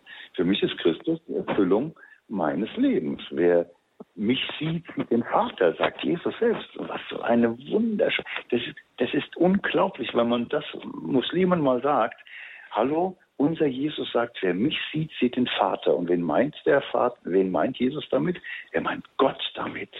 Na, wer mich sieht, sieht Gott. Ich bin das Ebenbild des unsichtbaren Gottes, sagt nicht Jesus, sondern sagt Paulus. Ne? Aber eben, wer ihn sieht, sieht Gott. Er ist Gottes Sohn. So. Und da muss man natürlich dann einfach mal den Mut haben zu sagen, Leute, sorry, es ist nicht ein Prophet, sondern es ist Gottes Sohn. Er ist, in ihm ist Gott greifbar geworden. Et verbum caro factum est. Und das Wort ist Fleisch geworden, haben die Kopten gestern, gestern gefeiert zu Weihnachten. Das Wort Gottes, das ewige Wort des Vaters ist Fleisch geworden. Die Schöpfung ist in ihm entstanden. Er Christus ist das, er ist der Mitschöpfer sozusagen, wenn man das jetzt äh, mit anderen Worten, aber doch, glaube ich, theologisch richtig sagen darf. Und da dürfen wir nicht klein beigeben und sagen, ja, okay, ihr glaubt ja auch an Jesus und Maria ist ja auch irgendwie bei euch im Koran. Nee, das sind was andere, das sind andere Vorstellungen von Jesus und andere Vorstellungen von, von der Mutter Gottes. Jesus ist Sohn Gottes. Und dann kann ich manchmal ganz schön ablehnende Haltungen äh, erfahren. Okay, so ist es dann mal, klar. Und ich sage auch manchmal, okay, wenn ich, wenn ich dir etwas sage, Jesus, Sohn Gottes ist ein Tat, ne? Denkst jetzt, ich bin ja ein Gotteslästerin, weil ich jetzt wirklich an zwei Götter glaube. Aber wir glauben daran. Und das wäre schön, wenn in unserer deutschen katholischen Kirche, Monsignore Schrödel, Sie sind gerade sehr schwer, zu, sehr schlecht zu verstehen. Ich weiß nicht, ob Sie gerade ja. äh, das Handy falsch halten oder. Nee, ich hoffe, es immer noch. Jetzt, jetzt ist wieder besser, jawohl. Ja, okay. Ja, wollte nur noch mal sagen, also wir müssen auch in Deutschland äh, klar hinstehen und, und äh, das Unterschieden Christliche nennen. Nicht nur immer die Gemeinsamkeiten, sondern das ist ein wesentlicher unterscheidender äh, Punkt unserer Glaubensgeschichte. Jesus ist Sohn Gottes und er ist nicht irgendwie ein Prophet. Mit Segenskreuz und Handy 20 Jahre als Priester im Nahen Osten. Heute unser Thema in der Sendereihe Standpunkt. Zugeschaltet ist Monsignore Joachim Schrödel aus Ägypten. Ähm, liebe Hörer, Sie haben es gemerkt, es geht jetzt hier weniger direkt um den Nahen Osten und weniger direkt um Ägypten als ja, um die ganzen Hintergründe, wie man so als Priester im Nahen Osten unterwegs ist und natürlich ganz klar um unseren Glauben, den wir hier bei Radio Horeb ja auch täglich äh, leben und leben wollen. Ähm, Monsignore Strödel, Sie sprechen in Ihrem Buch eben nicht nur so die üblichen, ich sag mal, touristischen Themen Ägyptens an. Man möchte natürlich wissen von Ihnen, wie ist es da, wie heiß ist es, wie sind die Menschen, äh, wie ja ist das Land, wie erleben Sie das? Da werden wir nachher auch noch ein bisschen drüber sprechen. Aber Sie erzählen auch sehr viel über heilige Räume, heilige Stille, heilige Zeichen. Sie erzählen etwas über ihre Haltung zur Mundkommunion, zur Kontemplation, zur Feier der Messe im außerordentlichen Ritus. Warum sind das Themen, die Sie in diesem Buch ansprechen? Warum sind das für Sie im Kern wichtigere und bedeutendere Fragen als all das, was uns die Kirchenpresse hierzulande eigentlich Jahr aus, Jahr ein als Themen serviert? Mhm. Ich wollte gerade sagen, dass wir hier im Osten, ex oriente lux heißt es ja, aus dem Osten kommt das Licht. Und dass wir hier im Osten eigentlich sehr sensibel sind für die Zeichen der Natur. Wenn hier morgens die Sonne aufgeht, dann wird uns wieder ein neuer Tag geschenkt. Äh, gerade im Winter scheint das eine ganz, ganz fantastische Zeichenhaftigkeit zu besitzen. Es ist äh, unglaublich kalt des Nachts und dann strahlt die Sonne auf und wir wenden uns hin und saugen die Strahlen auf. Nur etwa dieses kleine Bild zu, zu nehmen und zu sagen, jetzt wird Christus die Sonne der Gerechtigkeit genannt. Äh, er wird geboren wenige Tage nach dem Sol Invictus Fest, der unbesiegbaren Sonne. Äh, orientalisches, orientalisches Leben, orientalische Liturgie ist eine Liturgie, die mit der, mit dem Kosmos geht, die selbstverständlich sich nach dem Osten richtet, weil wir wissen, dorther kommt unser Leben. Und eine Liturgie, die darüber hinaus selbstverständlich weiß, das Heilige den Heiligen. Das, was in der Heiligen Messe gefeiert wird, ist eben nicht ein nettes Zusammensein, wenn wir uns erinnern, dass Jesus auch mal nett war zu den lieben Leuten, die bei ihm zusammen waren, sondern es ist Christus, der bei uns ist. Wo zwei oder drei in meinem Namen versammelt sind, bin ich mitten unter ihnen. Deswegen ist es selbstverständlich, dass die Kommunion auch gereicht wird als die Gabe Jesu Christi selbst. Er teilt sich uns mit. Wir nehmen ihn nicht selbst in unsere Hand, sondern er schenkt sich uns. Und es ist hochinteressant zu sehen, dass natürlich gerade auch hier im Orient Menschen einander sozusagen füttern. Wer wirklich liebt dem anderen, der gibt ihm etwas in den Mund und der andere tut den Mund auf, weil er weiß, er gibt mir nichts Schlechtes, sondern er schenkt sich mir selbst. Also ich möchte das jetzt nicht äh, äh, metaphorisch und äh, wie auch immer übertreiben, aber mhm. ich habe ganz viel gelernt vor, von Ehrfurcht hier im Lande. Man ist ehrfürchtig vor dem Heiligen und etwa die Heilige Schrift legt man nicht einfach mal auf den äh, Stuhl, wo man sich hinsetzt mit dem, mit dem Hintern, sorry to say, sondern man legt ihm die Heilige Schrift auf ein Pult man liest die Heilige Schrift nicht von irgendeinem Zettel ab, sondern aus der Heiligen Schrift, aus einem großen, feierlich gebundenen Buch. Das ist etwas, was wir in Deutschland alles wieder neu entdecken müssen. Ich will nicht unbedingt die große, ähm, den großen äh, Lauf machen für die alte Messe. Die neue und die alte Messe haben ihre Schönheiten und die neue Messe mag sicherlich, wenn sie gut gefeiert ist, auch auch richtig sein und, und gut sein und vertiefend sein. Aber natürlich ist das sich hinwenden zu Jesus Christus und nicht dieses Gemeinschaftsmahl das Entscheidende. Gemeinschaftsmahl, das findet nach der Messe statt, nämlich bei der Agape.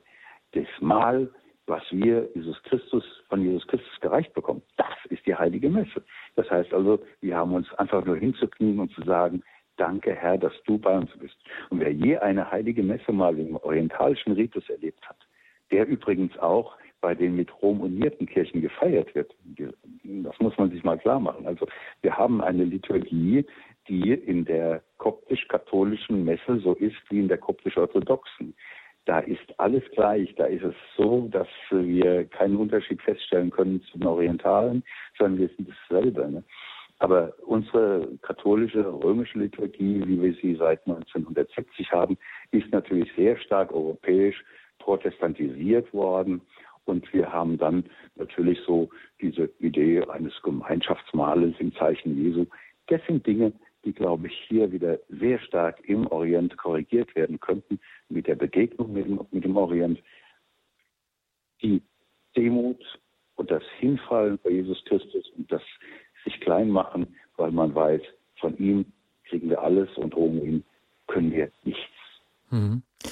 Es geht in, in Ihrem Buch also auch um Symbole oder besser gesagt, es ist ja nicht alles nur Symbol, also auch Tatsachen, die wir hier in Europa vielleicht auch nicht mehr verstehen, die wir verloren haben, mhm. die man in Ägypten oder auch im Nahen Osten noch stärker erleben kann. Seitdem ich Sie kenne, machen Sie immer wieder Werbung dafür, dass man das Land besuchen soll, Ägypten besuchen soll. Gilt das auch heute noch nach all dem, was geschehen ist?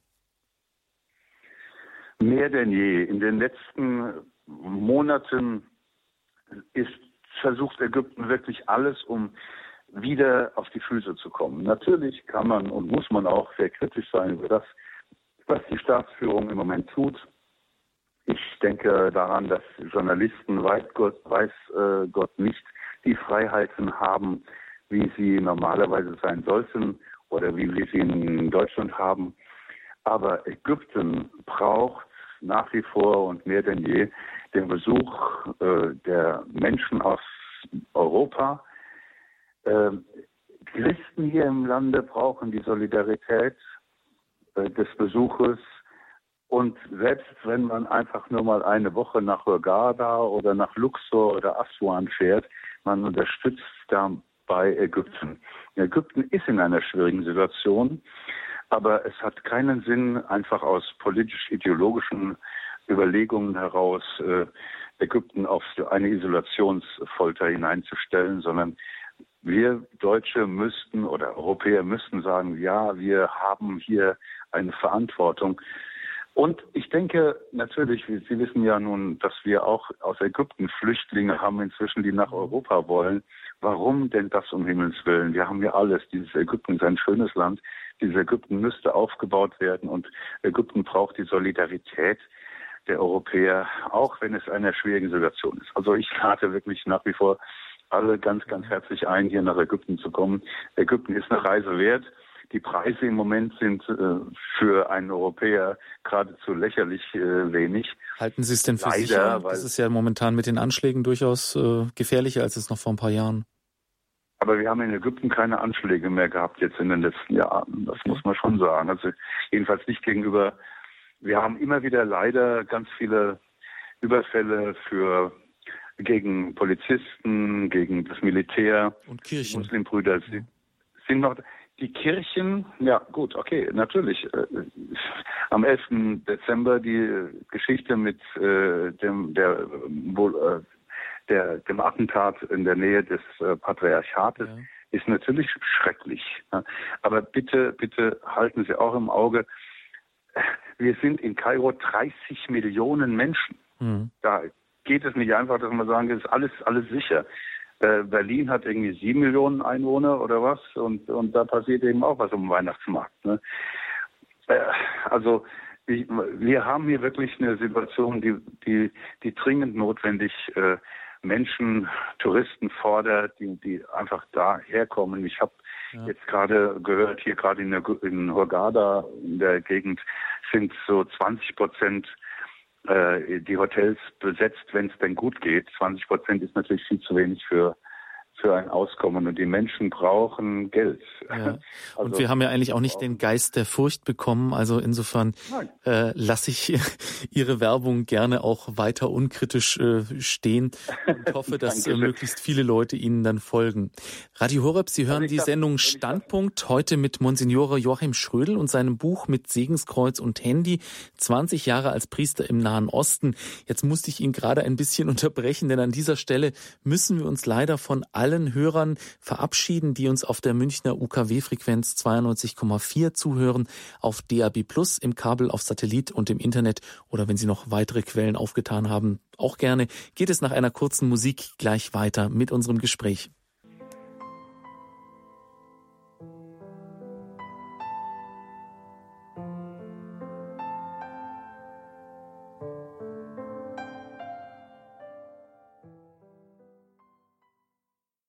Sie haben eingeschaltet bei Radio Horeb mit der Sendung Standpunkt. Heute mit Monsignore Joachim Schrödel und seinem Buch mit Segenskreuz und Handy 20 Jahre als Priester im Nahen Osten. Nun möchte ich auch Sie, liebe Hörer, einladen, anzurufen und Monsignore Schrödel Ihre Fragen zu stellen, sollten denn in der vergangenen Stunde welche aufgekommen sein. Monsignor Schrödel, wir haben den letzten Abschnitt unserer Sendung mit einem kleinen Werbeaufruf nicht für Ihr Buch, sondern für Ägypten und einen Besuch dort äh, ja, beendet. Welche Orte sind Ihnen denn in Ägypten jetzt weniger touristisch, sondern eher aus seelsorgerlicher Sicht ans Herz gewachsen? Das ist eine schöne Frage und ich bedanke mich auch dafür. Ich bin gerne, wenn ich in Kairo bin, in der Region, die Sabakanayis heißt, auf Deutsch die sieben Kirchen. Und das ist dort, wo etwa ursprünglich die Kathedrale des koptischen Patriarchen steht, dort, wo man äh, eine kleine Grotte verehrt, an der die heilige Familie, an der, der in der in die die heilige Familie geflocht, geflüchtet ist und dort einige Tage gerastet hat nach der Verfolgung durch Herodes. Ganz Ägypten versteht sich ja nun als heiliges Land, nicht weil es sowieso alttestamentlich heiliges Land ist oder biblisches Land ist, sondern weil das Land Ägypten geheiligt ist durch die Spuren der heiligen Familie. Äh, aus Ägypten habe ich meinen Sohn gerufen, so heißt es im Alten Testament. Und als Nachklang kommt das eben auch im Neuen Testament vor, als dann die heilige Familie wieder zurückgerufen worden ist. Ägypten ist das Land der heiligen Familie. Und das ist etwas, was wahrscheinlich oft genug zu kurz kommt. Man denkt in Ägypten immer an die Pyramiden und an das Niltal und an Ramses II. Aber man denkt nicht an die heilige Familie, an Maria, Josef und das Jesuskind. Und gerade das ist etwas, was eine christliche Ägypten-Pilgerwallfahrt ausmachen könnte. Es werden hier eine ganze Reihe von Heiligtümern gezeigt, deren historische Dimension natürlich jetzt äh, durchaus, sagen wir mal, historisch kritisch hinterfragt werden kann, aber deren Existenz bereits im dritten, vierten Jahrhundert durchaus gesichert ist. Ich freue mich sehr zum Beispiel, dass Ende März äh, Bischof Mixa und eine kleine Priesterdelegation, nicht zuletzt auch dann der äh, Seelsorger für die Kopten, der Amba Damian aus Höxter, zu uns kommen und eine Woche hier pilgern auf den Spuren der heiligen Familie.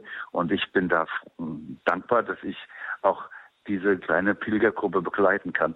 Vielmehr wäre ich dankbar dafür, dass viele, viele kleine christliche Pilgergruppen oder seien es kleine Familien kommen und würden sagen, ich gehe nach Kairo, ich gehe in das Delta-Gebiet bis nach Alexandria hoch oder, oder vielleicht sogar bis nach Mittelägypten, um, schau, um zu schauen, wo die Christen sind. Denn wir vergessen doch, glaube ich, oft genug, dass hier in Ägypten auch etwa 10, 15 Prozent Christen leben. Wie oft höre ich, na, Ägypten, das sind doch Muslime. Ne?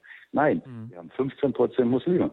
Äh, 15 Prozent Christen, Entschuldigung. Und diese 15 Prozent sind eine stattliche Minderheit, aber doch sehr stattlich. Und äh, die freuen sich und brauchen ihren Besuch, äh, den Besuch aus Europa. Ja, also durchaus mal ein, eine Anregung, die Wallfahrt, die jährliche, mal ausnahmsweise nicht nach Lourdes oder Fatima zu machen, sondern eventuell, das andere natürlich auch kein Thema, aber eventuell auch mal einen Abstecher nach Ägypten zu machen. Jetzt haben wir schon die ersten Hörerinnen in der Leitung. Zunächst Frau Seiter aus Würzburg. Grüß Gott.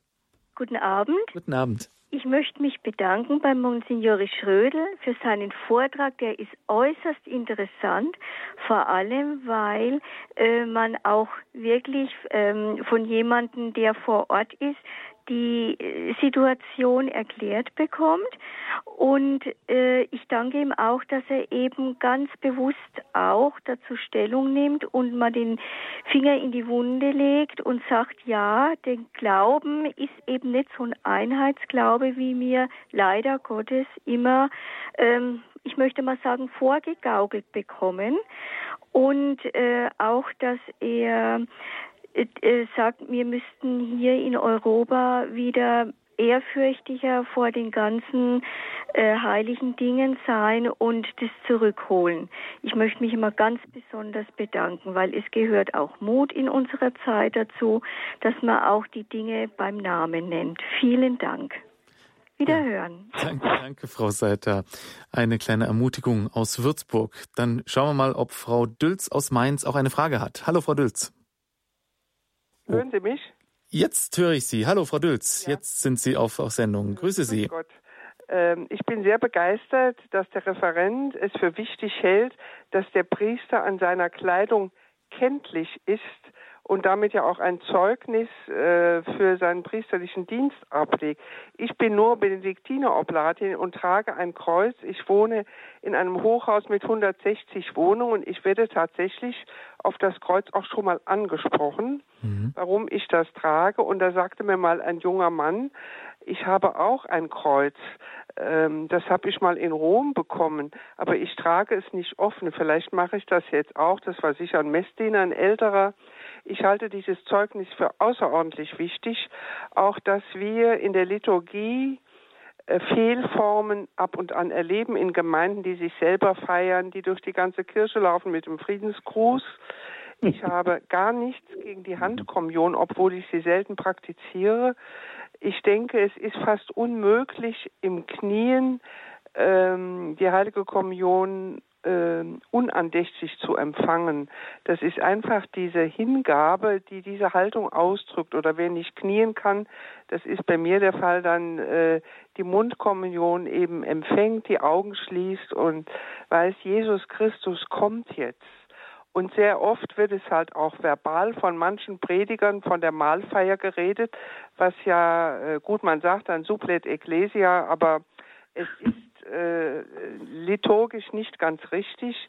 Und dass da protestantische Einflüsse dabei sind, die die Konzilsväter so nicht wollten, aber die sich eingeschlichen haben, das ist ganz unverkennbar. Und äh, der tridentinische Ritus, äh, den liebe ich schon sehr. Was ich nicht liebe, dass er von Lefebvre und Co. eben instrumentalisiert wurde als Kampfbegriff. Äh, so kann man mit der Eucharistie nicht umgehen. Das wollte ich sagen. Haben Sie auch mal Heimaturlaub, dass man Sie mal hören kann und mit Ihnen als Seelsorger sprechen kann? Oder sind Sie nonstop in Ägypten? Ja, Monsignore Schrödel, eine Frage. Haben Sie auch mal Heimaturlaub? Kann ich direkt antworten. Das ja, natürlich. Frau Sülz aus Mainz, wie schön. Meine Heimatstadt, in der ich geboren bin und wo Kardinal Lehmann mich zum Priester geweiht hat. Ach, ja, das Frau ist Dülz, schön. Ist, er ist jetzt im Ruhestand, ja, das wissen Sie, gell? Ja, ich auch. Aber Ihre Stimme klingt äh, äußerst jugendlich und äh, von Christus befeuert. Das stelle Dankeschön, ich mit Freuden fest. Ja, das versuche ich auch. Ich meine, natürlich, wenn man hier im Land lebt, hat man auch, kriegt man besonders viel Heiligen Geist damit man äh, lange wach bleibt. Und Kardinal Lehmann ist auch einer, der trotzdem, dass er jetzt 80 ist, äh, schon auch immer seine Stimme hebt. Obwohl man natürlich theologisch ein bisschen anderer Meinung sein kann. Nee, aber ich bin ganz gerne in Mainz und ähm, ich möchte, ich meine, meine Heimatpfarrei jetzt sozusagen ist ein bisschen südlich in der Nähe von Alzey. Aber vielleicht kann man auch mal was in Mainz organisieren über den Dompfarrer oder so, die ich natürlich alle ganz gut kenne. Also ich bin, bin Sie sind an in Mainz, ganz wenn ich richtig verstehe. Bitte?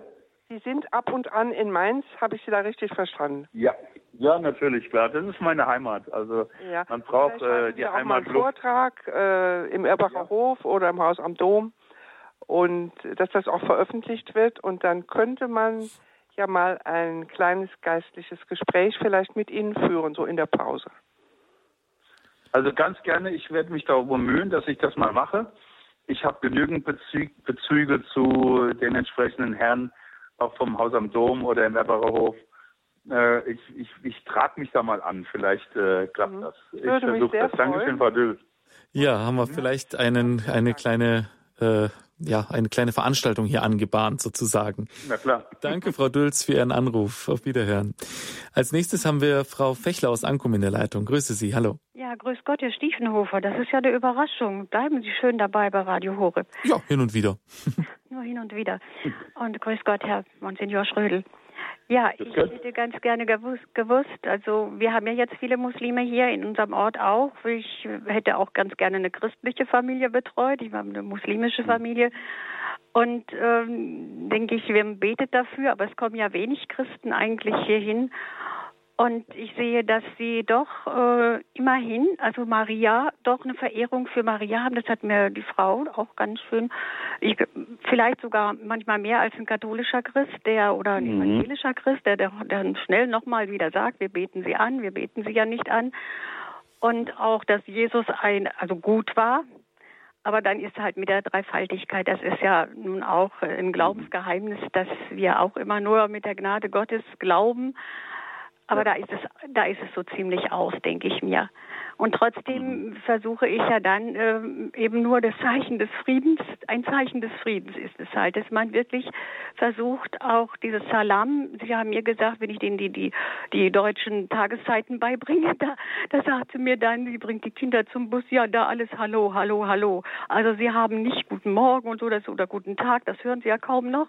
Und sie grüßen dann ihre Leute dann zu Hause in Syrien, wenn sie da hingehen mit Salam, Salam alaikum, ne, kennen wir ja auch schon ein bisschen Salam mit der Friede. Und dann sage ich natürlich, das ist wieder hier bei uns viel, äh, viel, wie heißt es nochmal, Kanisa in der Kirche machen wir das ja auch. Mhm. Wir, wenn wir aber hier sagen würden, der Friede sei mit dir, wenn wir hier jemanden besuchen oder ins Haus gehen, da würden sie gucken. Das finde ich natürlich schon wieder ganz gut. Das ist äh, religiös durchdrängt. Auf der anderen Seite ist schon eine große Kluft und äh, es tut mir halt dann auch leid. Aber diese kleinen Zeichen des Friedens, auch wenn es mich auch anstrengt und man muss schon sich da auch eingesetzt haben mit den Ämtern und mit mit, den, mit der Schule und mit dem Deutsch mhm. den Älteren, die Jüngeren, die gehen ja jetzt Gott sei Dank zum Deutschkurs.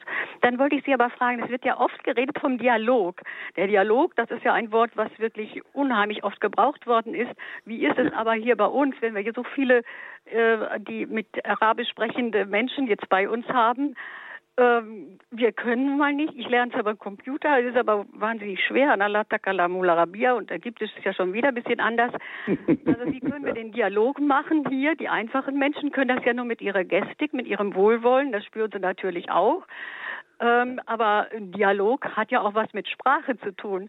Und die können, das ist kein einfacher Weg zum Deutsch. Und wenn sie zehnmal oder wenn sie einen Deutschkurs durchhaben, dann ist es nicht gesagt, dass sie jetzt Deutsch können. Ja, das, das ist eine sehr gute Frage, weil der Monsignore Schrödel, der kann ja wenigstens, also wenigstens ja, Anführungszeichen. Kann das, der kann Dialog, ja, das ist gut mit Genau, Dialog. aber da wie, möchte ich wie kann... mal sagen, äh, Handkommunion, das ist immer wieder ein Thema. Aber ich freue mich, dass es sie gibt, weil ich denke immer, wenn ich die Hände hinhalte, das ist die Krippe, in die Jesus jetzt kommt. Und ich kann ja. noch mal schauen, wie klein er sich macht. Und ich bin so dankbar dafür, dass wir das haben. Und ähm, das, das wollte ich nur sagen. Es ist ja immer ist aber nicht so wichtig. Jetzt. Auf jeden Fall auch eine gute äh, auch Gegenargumentation. Das, er hat ja ähm, auch seine Gründe, warum man das macht mit der Handkommunion und mit der Mundkommunion. Ich weiß, dass wir bei Radio Horeb, das ist ja auch äh, ja bei den Veranstaltungen gerne auch mal Handkommunion gemacht wird und so. Es ist also, da sind immer verschiedene Seiten und man kann ja durchaus miteinander reden. Jetzt aber vielleicht nochmal auf die Frage mit dem Dialog, wenn man die Sprache nicht spricht. Das ist ja durchaus eine interessante Frage, äh, Monsignore Schrödel. Ja, also ich finde da ganz hilfreich, dass vor vielen Jahren schon ein, ein Wort, ein, ein Text von, von Vati, vom Vatikan herausgegeben worden ist, der dann unterschieden hat zwischen dem Dialog der Sprache und dem Dialog des Lebens. Und ich glaube, wir hier in Ägypten auch, obwohl wir die gleiche Sprache sprechen, zwischen Christen und Muslimen findet nicht ein Dialog des, der Theologie oder der Worte statt. Da findet ein Dialog des Lebens statt. Das heißt, wir als Christen laden Muslime ein zu unseren Festen. Wir laden sie unter den Christbaum ein, sozusagen. Unsere muslimischen Freunde laden uns, und da muss man natürlich genauso auch hingehen und sagen, danke, äh, zu den muslimischen Festen ein. Aber das heißt ja nicht, dass wir dann plötzlich alle das Gleiche sind, sondern wir bekommen ein Geschenk. Also Dialog heißt nie, wir sind jetzt alle gleich und machen mal so, als ob wir gleich seien, sondern Dialog heißt neugierig sein auf die Andersartigkeit des anderen. Klingt ein bisschen komisch und ein bisschen kompliziert. Aber neugierig sein auf die Andersartigkeit des anderen bedeutet, ich weiß, dass der andere anders glaubt, anders fühlt, anders ist, anders strukturiert ist. Aber ich bin darauf neugierig und ich möchte ihm oder ihr meine Andersartigkeit eben auch teilen. Dialog ist nicht, wir sind alle irgendwie gleich und suchen uns das Gemeinsame, sondern es ist ja gerade das Schöne, dass wir verschieden sind und dass wir dann einander, ja, ich, ich möchte sogar sagen, bereichern sehr, sehr konservative Kreise würden jetzt mir gegenüberhalten, Muslime können sich nicht bereichern, Muslime sind irgendwie alle ganz kuriose Typen und die glauben was Falsches. Äh, ich mag dieses nicht teilen. Also so konservativ ich bin, aber ich möchte schon sagen, auch ein Muslim, und das ist meine Erfahrung seit 20 Jahren, kann mich bereichern in seiner Haltung gegenüber Gott, dass er für mich jetzt nicht äh, sofort äh, sozusagen zu, die heilige Kommunion empfangen darf, ne, ist ja wohl klar. Also da gibt es schon noch Hinderungsgründe und da gibt es noch ganz viel anderes. Aber Menschen äh, begegnen einander und die Andersartigkeit des anderen mal kennenzulernen und zu staunen und zu sagen, es ist nicht alles vom, vom lieben Gott, ist aber auch nicht alles vom Teufel. Ne? Das sind Dinge, die ich erstmal lernen muss. Also Dialog offen sein, und das können sie auch ohne, dass sie die arabische Sprache können. Natürlich ist es schön, wenn man miteinander reden kann, aber wenn man dem anderen einen Tee serviert oder einen Kaffee, bei uns ist wahrscheinlich eher der Kaffee, oder ein, ein Stück Pflaumenkuchen, wohingegen der andere das nicht kennt, aber er isst es dann doch mal. Das ist alles Dialog. Das ist ein Miteinander und ein, ein Zueinander in großer äh, Liebe letztlich. Wir sind alle Kinder Gottes und Geschöpfe des einen Gottes. Und deswegen bitte, bitte niemals sagen, das ist eine teuflische Religion oder da ist der Teufel. Das finde ich leider, muss ich sagen, sehr, sehr abstoßend, wenn ich sowas immer oder manchmal hören muss. Ja, und ich denke, Frau Fechler, Sie haben da schon den ersten Schritt gemacht, den sehr, sehr, sehr, sehr, sehr, sehr viele Menschen hier in Deutschland überhaupt nicht machen, nämlich äh, überhaupt mal zu sagen, ich helfe und ich äh, gehe auf die Leute zu und ob sie dann Arabisch sprechen oder nicht, ich denke mal, das ist dann wirklich äh, zweitrangig. Ähm, als nächstes haben wir in der Leitung die Frau Ruckmeier aus Dachau. Ja, guten Abend. Grüße Sie, hallo. Ich habe mich sehr über diesen wunderbaren Vortrag gefreut. Aber ich komme mit einer ganz äh, profanen Mitteilung oder einem Satz, wenn ich nicht so alt wäre, würde ich sofort wieder nach Ägypten fahren. Ich war vor oh. etlichen Jahren, das ist vielleicht schon 20 Jahre her, und habe das Land in wunderbarer Erinnerung.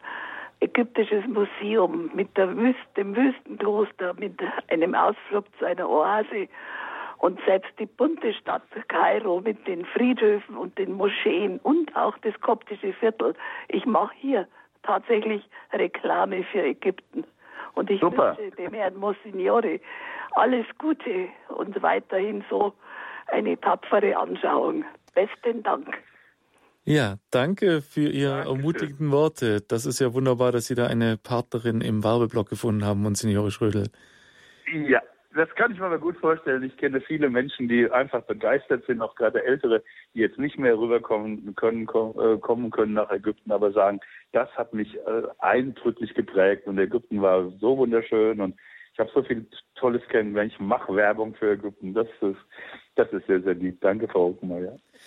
Als nächstes haben wir Herrn Heinz aus dem Saarland in der Leitung. Grüße Sie. Grüß Gott, ein herzliches, einen herzlichen Gruß an das ganze Radio Horig-Team und an meine Seniore. Ich bin 46 Jahre alt und habe die letzten 46 Jahre sozusagen der Welt geweiht und beabsichtige und werde, so Gott es will, und ich hoffe auch äh, bald ins Kloster eintreten und dann den Rest meines Lebens Gott ganz weihen. Ähm, ich denke, und ich, ich habe den Vortrag mit Begeisterung gehört, denn ähm, was in Ägypten geschieht, äh, könnten wir schon fast eins zu eins auf die Situation in Europa und auf Deutschland übertragen und auf die Situation der Kirche in Deutschland. Ich denke, wir sind Missionsland geworden und da brauchen wir uns ja nichts vorzumachen. Und ähm, vielleicht hat da der Monsignore ein paar Tipps für den angehenden äh, kleinen Bruder, wie er damit umgehen kann. Vergelt's Gott. Danke für die Anfrage. Ja, also die Hitze müssen Sie nicht so wahnsinnig mitmachen. Das Saarland ist jetzt nicht unbedingt Kairo, aber ja, ansonsten ein paar Tipps, Monsignore Schrödel.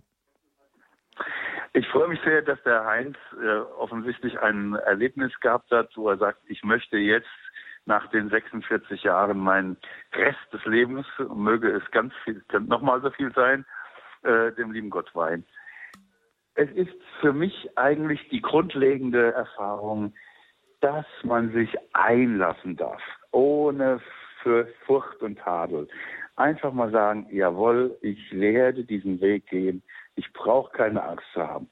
Dieses, dieses Wort habt keine Angst, das hat der heilige Johannes Paul II. Äh, immer wieder gesagt. Äh, habt keine Angst, geht den Weg, äh, geht ihn im Bewusstsein, dass Jesus bei uns ist und Ich habe es eben schon mal gesagt, auf Arabisch heißt es Rabbin Namagud. Der liebe Gott ist da. Er ist bei uns, er ist in uns herum. Dass es Rückschläge gibt und dass es Finsternisse gibt, ist genauso wie wenn es mal einen Stromausfall gibt. Also hier in Ägypten haben wir öfters mal Stromausfälle. Und dann wissen wir, okay, jetzt müssen wir warten. Ne? Aber dann kommt es wieder und dann ist es auch wieder gut. Wir spüren hier mehr als äh, in anderen Regionen der fortschrittlichen Welt äh, dieses 21. Jahrhunderts, dass wir abhängig sind und dass wir im letzten hier immer abhängig sind von Gott, der uns äh, der für uns sorgt und der für uns da ist. Das ist einfach das, das A und O. Also Herr Heinz, keine Angst, sondern springen Sie hinein. Sie springen niemals irgendwo in eine Untiefe und es gibt ein schönes Wort, nicht von mir, leider nicht von mir. Du kannst niemals so tief fallen, nur bis in die Hände Gottes. Also, es wird gut werden. Und haben Sie noch einen Missionstipp? Das war ja seine Frage. Ein Missionstipp. Genau. Ja, der Missionstipp ist natürlich völlig einfach. Sei du selbst. Sei du selbst. Sei mit ganzem Herzen ehrlich. Äh, verkünde nicht dich, sondern die Hoffnung, die in dir ist. Das ist auch wieder leider nicht ich, sondern das ist die Heilige Schrift. Ne? Äh, äh, du sollst Zeuge, Zeuge sein von dem, von der Hoffnung, die in dir ist. Und die Hoffnung, die in uns ist, die lässt nicht zu Schanden werden. Wenn wir eine Hoffnung haben, wenn wir wissen, äh, ich glaube an Jesus Christus, wenn ich natürlich besonders schön natürlich Erfahrungen schon gemacht habe, dann muss ich diese erfahrungsgesättigte Hoffnung weiterreichen. Ich habe erlebt, der liebe Gott lässt mich nicht im Stich. Das ist eigentlich die, die, das A und O der Mission. Ich habe es selbst erlebt. Wir sind selbst Zeugen, Zeugen der Auferstehung. Also natürlich sind es wir nicht mehr im wirklichen literarischen Sinne, aber die Heilige Schrift geht immer davon aus, wir sind die Zeugen. Selbst der Paulus, der auch kein richtiger Zeuge der Auferstehung war, sagt, wir sind Testes, wir sind die Zeugen der Wahrheit. Und ich glaube, mit dieser festen Überzeugung können wir auch in diese Welt hineingehen. Ich habe es erlebt, Gott lebt. Ja, aber man muss es sich trotzdem mal klar machen. Deshalb ein guter Tipp und gut, dass Sie das jetzt mal so schön ausformuliert haben. Als nächstes haben wir die Frau Dor aus Beilengries in der Leitung. Grüß Gott. Grüß Gott. Ich möchte sagen, ich schließe mich auch an im Werbeblock. Ich war im letzten Herbst erstes Mal in Ägypten am Roten Meer. Äh, oh. äh, und jetzt ist für mich die Frage, Sie haben die Meer erwähnt und ich habe gehört, es gibt in Ägypten auch sehr viele Gebetshäuser. Und da frage ich mich, wie die äh, Gebetshäuser leben und arbeiten können unter den Umständen, unter denen eben die Christen dort leben. Okay, mit dem Gebetshaus habe ich natürlich vorhin Augsburg gemeint, aber es gibt Gebetszellen. Es gibt ganz, ganz viele Menschen, die einfach sich zusammentreffen und miteinander beten. Und ich habe jetzt in den letzten Jahren mehr als in den ersten 15 Jahren erlebt, dass die Christenheit hier, also ich rede jetzt mal von den orientalischen Christen, ja. zusammensteht. Ne? Also meine orientalischen Freunde, ich sage, wir sagen normalerweise in Deutschland die, die Kopten, die koptisch-orthodoxen, ne, die treffen sich in all diesen wunderschönen kleinen äh, Pilgerzentren, etwa am Freitag, weil der Freitag ist der muslimische freie Tag und ja. damit ist also an diesem Freitag nichts los. Die kommen am Freitag zusammen, da sind junge Menschen zusammen, die Priester sind eben auch, sind ganz, wir haben ja keinen Priestermangel hier im koptischen Christentum. Im Gegenteil. Die Priester sind da und führen die jungen Leute zusammen. Ich hatte mal eine, eine Sekretärin, die aus einer Jugendbewegung herausgekommen ist und eine ganz kräftige, glaubende Frau geworden ist, gegen alle Widerstände. Also Christen hier im Lande zeigen ihren Glauben offen. Sie sind furchtlos. Sie lassen sich ihr, ihre, ihr Kreuze auf, auf Stirn oder mindestens mal auf Handgelenk äh, tätowieren und sagen, ja, wir sind es. Monsignore Schrödel, Sie werden wieder sehr undeutlich. Ja. Jetzt wieder besser, jawohl. Okay, das war irgendwie so eine Welle. Aber die, ich wollte sagen, die Christen hier im Lande sind sehr, sehr, sehr bekennend bis hin zum Tätowieren des Kreuzes auf ihr Handgelenk oder das Tätowieren von, von, vom heiligen Georg oder der Gottesmutter auf ihren Arm. Die Christen wollen zeigen, ja, uns gibt es noch. Und sie haben keine Angst. Und das ist etwas, was faszinierend ist und was selbst Muslime äh, wirklich dann überzeugt. Ne? Hm. Was ich aus der Frage von der Frau Dor aber auch noch rausgehört habe, ist so die Frage, wie findet man die denn? Also auch ja. diese Gebetszellen und ähm, die, die Christen man einfach. An, ne? Also für, für, für die Kopten ist es kein Problem. Äh, die, an jedem Freitag sind in allen koptischen Kirchen Tausende, Zehntausende von Menschen zusammen. Und man würde durchaus dann, also die sind nicht, nicht Geheimzellen. Das ist wirklich, das muss nicht sein hier in Ägypten. In Ägypten ist man, ist man ganz, ganz offen äh, christlich. Es ist nicht so wie in anderen Ländern, leider muss man sagen, etwa auch nicht so wie jetzt in, in der Türkei. In der Türkei kann man als Christ nicht so leicht seinen Glauben nach, nach außen tragen. Hier in Ägypten kann man das sehr wohl. Hier kann man Christ sein und wir können Jugendliche zusammen sein. Es ist nicht eine Frage des Findens oder des Aufspürens von christlichen geheimen Gebetszellen, sondern gehen Sie einfach am Sonntag oder am Freitag in eine christliche Kirche und ja. Sie werden erleben, wie, wie fromm die, wie fromm und, und, und fröhlich die Christen ihren Glauben bekennen und miteinander leben und vertiefen. Ja, ich habe das in Hurghada gemacht. Die war in der großen Kathedrale, aber ich habe natürlich nichts verstanden. Und irgendjemand hatte mir erzählt, es gibt in Hurghada ein Gebetshaus, aber ich bekam drei verschiedene Adressen und habe es also leider nicht gefunden. Hm. Okay, haben Sie da einen Hinweis? Weg möchte ich mich das nächste Mal wieder machen. Vielen Dank. Also gehen Sie, wenn, wenn Sie nach Hurghada kommen, gehen Sie nach zur St. Joseph Schule. Ja. Es gibt hier eine katholische, katholische Schule, ja. St. Joseph, lässt ja. leicht merken. Ja. St. Joseph School, ist also Englisch äh, St. Joseph School, ja. aber dort sind Schwestern, die gehören zu den katholischen, also das ist katholisches, katholische Schule. Wenn Sie da mal hinkommen, vielleicht sprechen Sie ja nicht alle unbedingt Englisch, aber da ist wirklich ganz viel äh, christliches Leben da. Dort treffen wir uns als katholische Gemeinde auch immer wieder zur Heiligen Messe. Also als katholische deutschsprachige Gemeinde in Hurghada ja. sind wir in der St. Josef Schule in Hurghada. Okay, ja, also ein, bitteschön, ein, ein kleiner Geheimtipp äh, zum Schluss hier noch. Ja. Ja, ähm, Monsignore Schrödel, ich habe auch noch eine letzte Frage. Sie sind jetzt ja pensioniert, trotzdem noch äh, im Ägypten im Dienst. Was haben Sie denn für Zukunftspläne? Werden Sie in Kairo bleiben? Werden Sie ähm, im Land herumreisen? Was planen Sie für die nächsten Jahre? Ja, die Pensionierung war ja sozusagen ein Trick von Kardinal Lehmann. Das haben Sie erzählt, genau. Mhm. Und äh, dafür bin ich nach wie vor und immer wieder dankbar. Was sehr traurig ist, dass wir halt keinerlei Zuschüsse bekommen von der Deutschen Bischofskonferenz. Ich muss, ich bettle ein bisschen rum, damit ich Fahrkostenzuschüsse bekomme und damit ich meine Telefonate erledigen kann. Denn das alles wurde früher bezahlt von der Bischofskonferenz. Dann hat man uns, muss ich leider mal so sehr deutlich sagen, fallen lassen.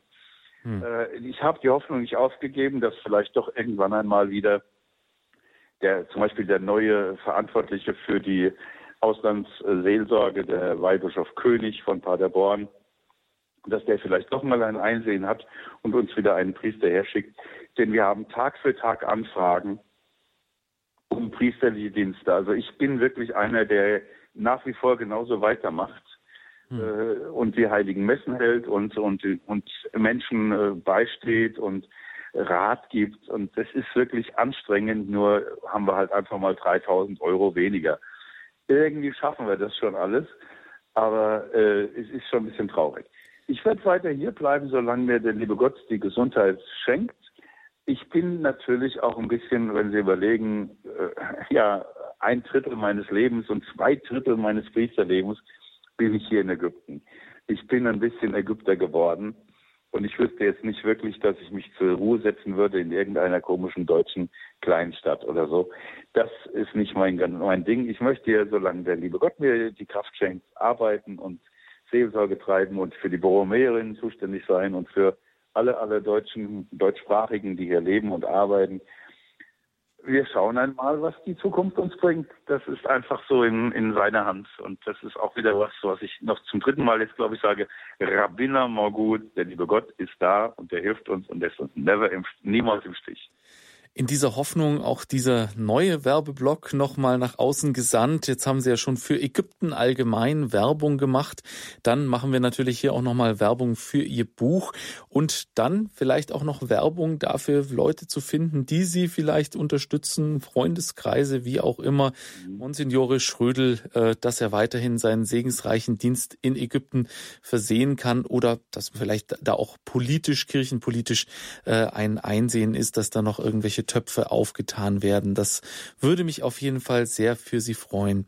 Monsignore Joachim Schrödel, an dieser Stelle darf ich mich bei Ihnen bedanken, dass Sie sich heute für uns die Zeit genommen haben und wünsche Ihnen wirklich auch weiter viel Freude in Ihrem Dienst, den man Ihnen ja wirklich anhört.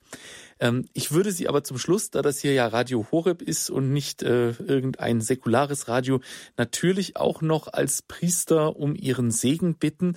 Ähm, Sie können das ja auch gerne auf Latein oder Arabisch machen oder nein, besser auf Deutsch, denke ich. Das verstehen wir. Ja, immer. Genau.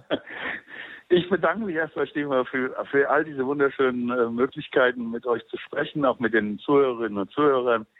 Das ist etwas Gutes und die äh, kurzen Ausfälle bitte ich zu entschuldigen, aber ich freue mich, dass wir miteinander doch auf diese Weise über 4000 Kilometer miteinander in Verbindung waren.